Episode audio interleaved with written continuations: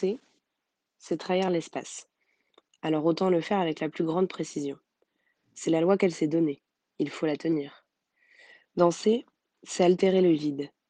Pourquoi inscrire un mouvement dans le rien? Elle voudrait tant pouvoir juste contempler et habiter simplement, sans bouger. Elle envie ceux qui le peuvent. Elle, elle n'y arrive pas. Elle est un mot étranger jeté dans une langue, comme un mot tout seul jeté dans le silence.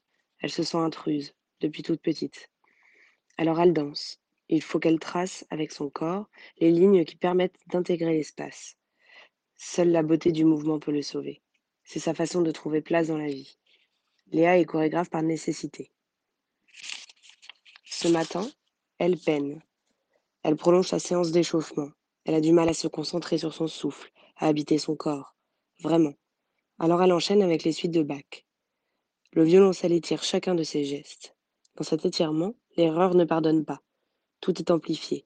Entre l'air et elle, il faut que ça sonne juste. Incorporer l'exigence de chaque note. Total. Le corps doit trouver sa propre découpe de l'espace. Plus de place dans la tête pour aucune pensée. Sa pensée, c'est la vibration. C'est tout.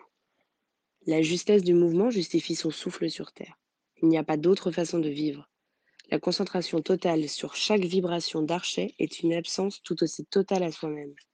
Alors seulement quelque chose a lieu. Elle est en mesure, elle respire, la peur reflue, elle continue.